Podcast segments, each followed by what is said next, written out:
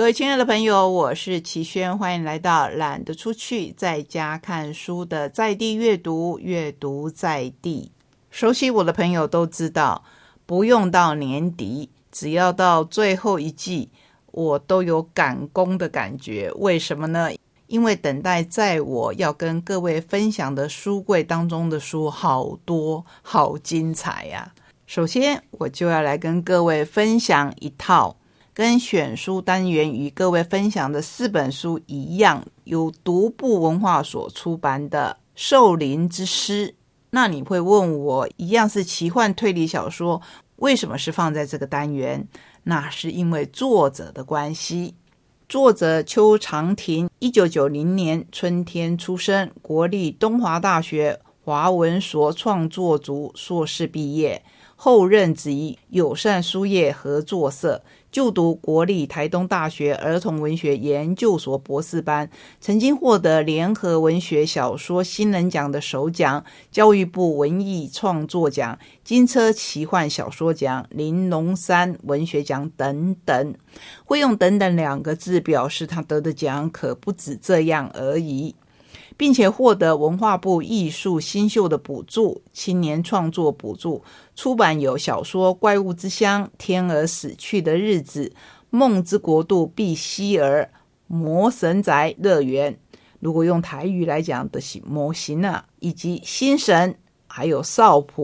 加上《斑雀鱼》。这里面《天鹅死去的日子》曾经入围二零一九年法兰克福书展台湾精选书区，《梦之国度》碧希尔入选第四十一次中小学生读物选界精选之星，《新神》获得二零一九年的 Open Book 好书奖，《斑雀鱼》则是九歌的年度小说。他现在旅居苏格兰，因为疫情的关系已经在苏格兰一阵子，期待他年底可以回到国内，回到我把它放在这一个单元里面的主因，也就是家乡台东。对了，他是我们台东的孩子。那这一套合计起来有七十七万字的小说，因为内容涵盖的范围很广，所以非常特殊的有一位体裁顾问，我们来介绍詹云峰，台湾出生，十二岁就随家人移民苏格兰，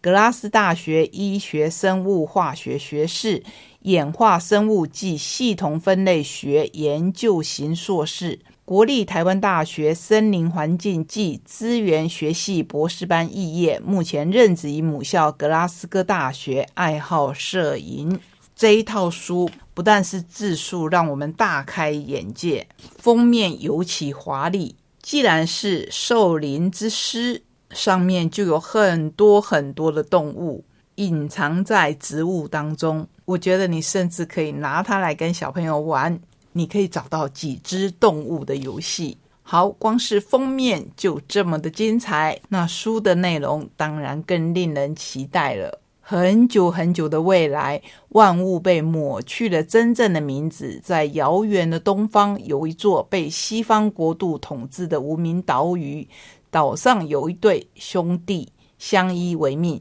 与部落族人住在称为保留地的区域，他们受藏匿在森林良岩发光的神秘军队管制，需要支援时，天空的铁鸟会投下包裹，日复一日，保留地的居民等待外头的给予，逐渐忘记自己从何而来，又为何在此。但这一座岛屿要改变了，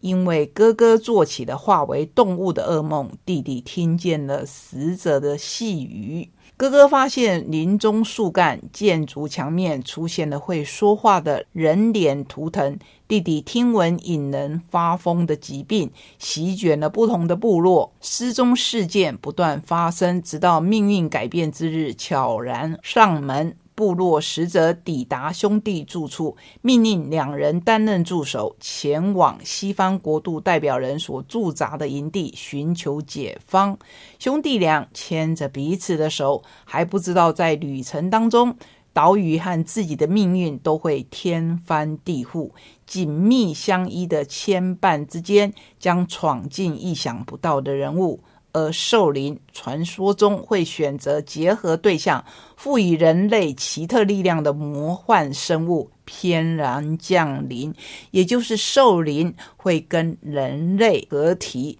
产生下一代。这是即将变成云豹的哥哥与他弟弟的故事，也是兽灵与他的结合者们写下新传奇的故事。众人追寻自己的心，踏上学与巫术的路。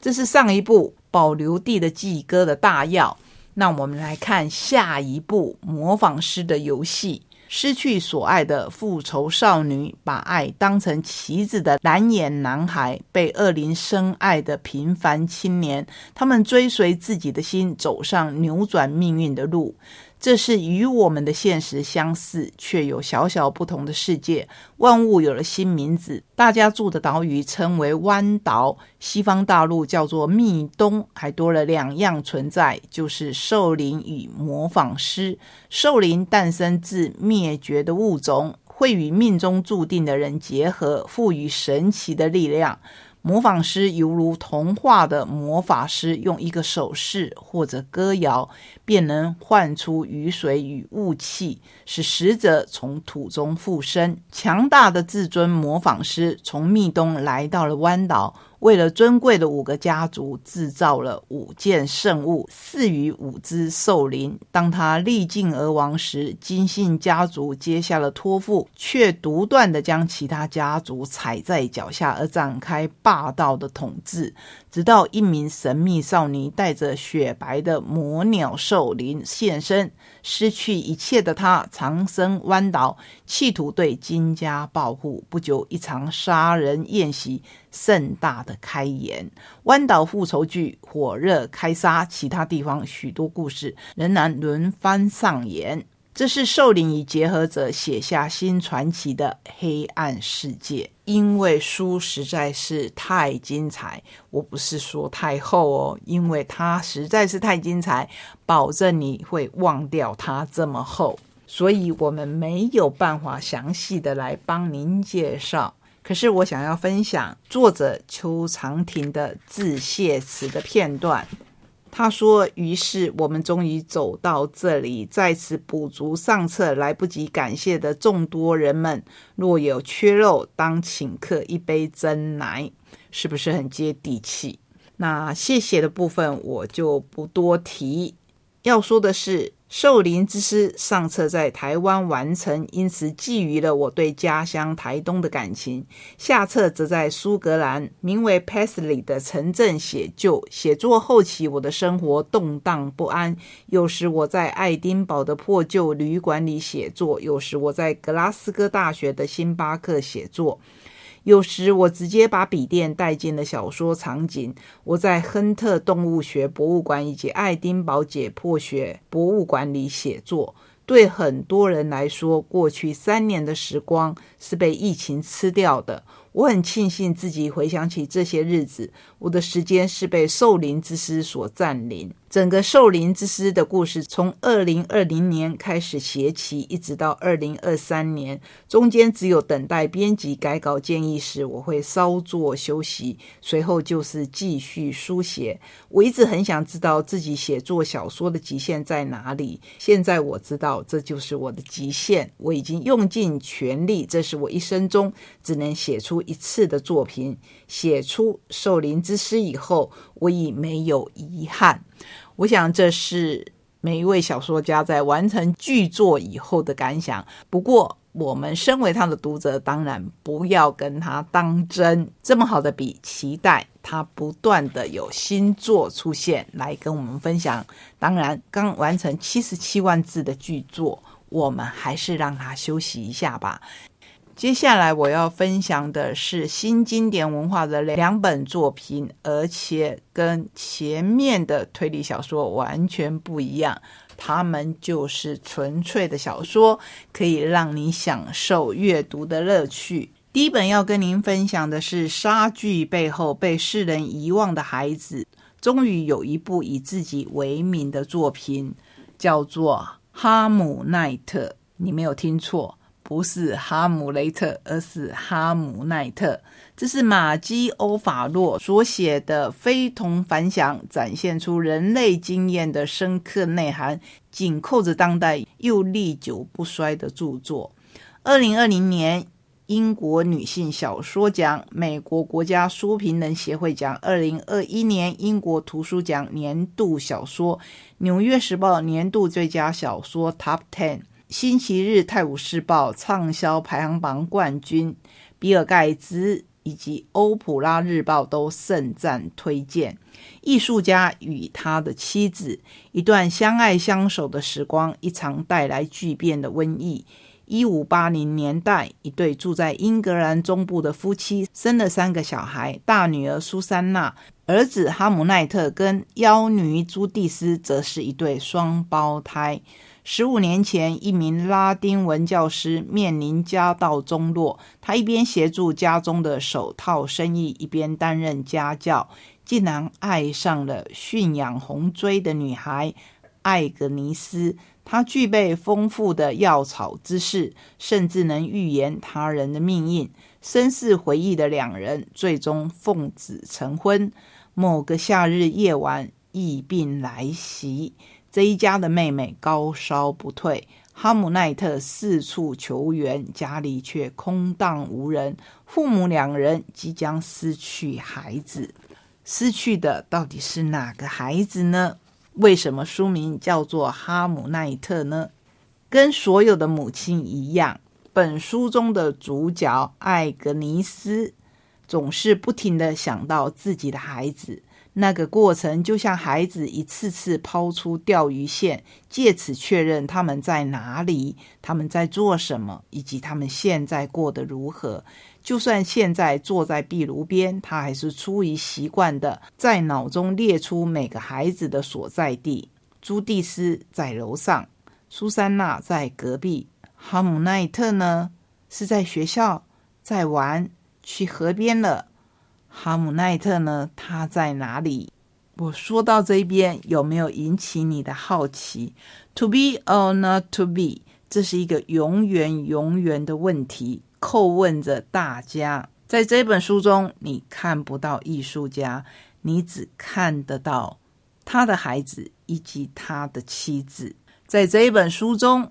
我们熟悉的那一位伟大的剧作家，只会以哈姆奈特的父亲或者艾格尼斯的丈夫这样的代称出现。这本书跟他伟大的剧作之间到底有着什么样密切的关系？真的非常精彩，每一段落、每一句话，甚至每一个字眼都像一首诗。别忘了，这一位剧作家他的剧本就充满着诗意，甚至有完全以诗来呈现的作品。我这样子介绍，相信你不难猜出这一部书背后的剧作家是谁。那么他的伟大的作品《哈姆雷特》跟这一本《哈姆奈特》到底有着什么样密切的关系呢？就要请你亲自来看。最后，我们要以写过《国宝》这一部作品的吉田修一的新作《阳光小姐》来为今天的旅程画上句点。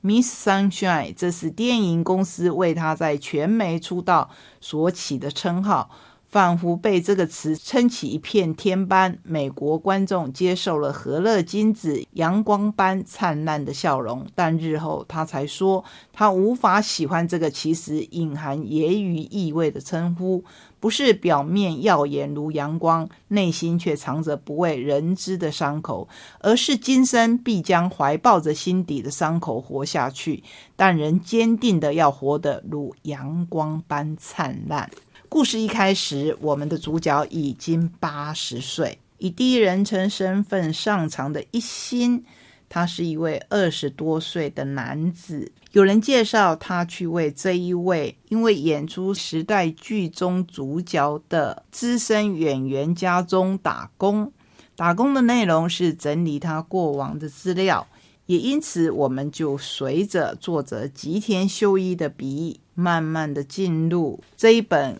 看似不厚可是让人看得荡气回肠的小说。书末还附录了吉田修一的专访，以新作《阳光小姐》挑战长崎原爆的记忆。还记得前阵子我们也曾经介绍过以原爆为背景的推理小说吗？好像每隔一段时间我们就会看到这个话题，就像吉田修一在专访中说的，三四年前的一天，我在广播中听到出生于长崎的福山雅治先生说，对我来说暑假就意味着原爆。我认为确实如此，小时候我的暑假作业有一半是关于原爆，所以我会听幸存者的故事，参观博物馆。这些回忆让我开始思考，是不是有我这个没有实际经历过战争的人也能谈原爆的方式。差不多这个时候，我收到了文艺春秋的连载邀约。他继续说，一九四五年美国 Life 杂志上刊登了一张照片，名为 Lucky Girl。 这一张照片照射于长崎原子弹爆炸后的焦土，画面上一位日本女性从防空壕中探出头来，当时在美国引起广大的讨论。这在日本没有成为话题，但大部分长崎人都知道这张照片。起初我想以加乃子为主角，描写那位幸运女孩的故事，但我意识到这会很沉重。加乃子在《阳光小姐》这一本书中是女主角艺名石田绫，本名和乐金子，小时候的好朋友。他们一个死于原爆，一个在原爆当中幸存下来。起源就是那一张名为《幸运女孩》的照片。这张照片中被拍摄的女性据说正在微笑，被认为是幸运的，因为她躲在防空壕里活了下来。但其实那一名女子后来死于原爆症，这不是很讽刺吗？听说那一张照片里的笑容并非她主动的，而是摄影师请她笑一笑的结果。她在周遭都是尸体烟硝中心怀恐惧，无奈的露出微笑。看着这张照片，我开始思考他可能的人生，比如说当了演员，去美国发展走红了，林杰就这样诞生。透过描写林杰辉煌的一生，我希望能够借此映照出那些像加乃子女士一样因原爆而被扭曲的人们的生活。这本小说不同于国宝，有着日本传统技艺的庞大背景跟巨细靡遗的描写，可是在看似轻松的笔触之下，给我们的冲击说不定反而更大。吉田修一不愧是得过日本各大重要文学奖的作者，推荐你来看这一本《阳光小姐》，也希望我们像里头的林杰一样，今生必将怀抱着心底的伤口活下去，可是仍然坚定的要活得如阳光般灿烂。就让我们用这一句话来互相勉励吧。